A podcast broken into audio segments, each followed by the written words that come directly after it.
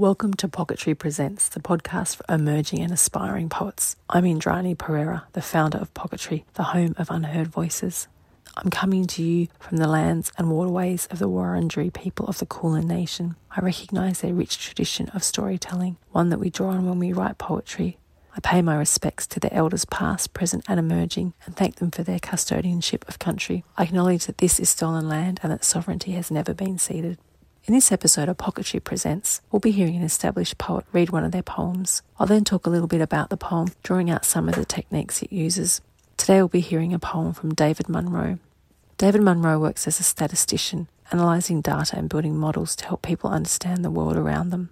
He feels the most interesting things in life are found in the liminal, from the absurd to the sublime. Poetry and mathematics can deliver both. His first poetry collection, Wearing My Father's Hat, is published by Melbourne Poets Union. Night sky. As we lay on our backs staring into the night, you said you felt like nothing but molecules of water floating in the void. I said you were more, that you're stiffened with star forged iron. Was that a cry for help? I asked, How are you going? but didn't listen to the answer. I was always better at watching stars than people. Listening to David Munro reading his poem Night Sky gives me goosebumps. I especially love the line, You are stiffened with star forged iron. It reminds me that according to science, all our atoms of carbon, nitrogen, oxygen, and heavy metal elements such as iron were created in the hearts of stars.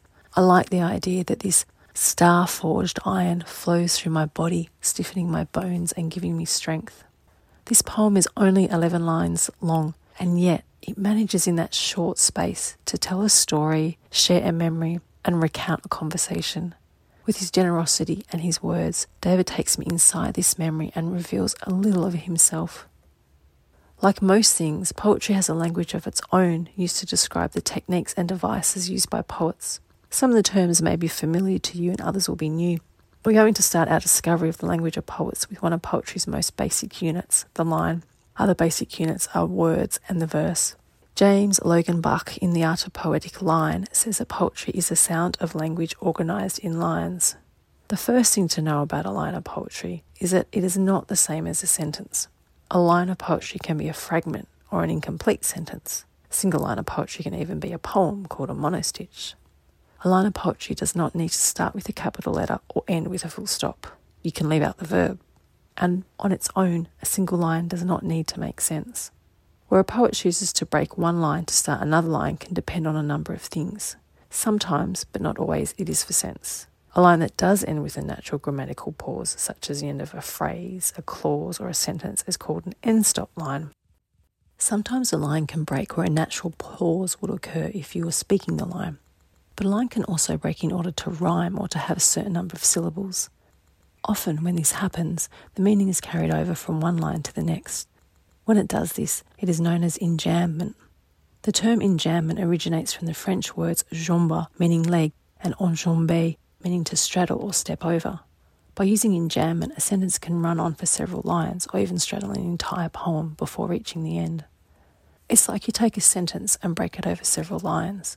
You can even break it from the end of one verse to the start of another, and this is exactly what David does with the lines. Like nothing but molecules of water, floating in the void. When you read poetry, it's natural to pause at the end of each line. If the line continues on to the next, its meaning pulls you forward, while at the same time the break makes you pause. This pause and this pulling forward creates a tension, a sense of expectation. Night Sky is a gorgeous gem of a poem that uses enjambment to great effect, and it ends with two enjambed lines. I was always better at watching stars than people. The pause created by the end of the line, I was always better at watching, gives weight to the word watching. It makes us hesitate and inhabit the space created by the word. We are watching and waiting for the next word, which is stars. These poignant final words of the poem are so insightful and they resonate in a very truthful way.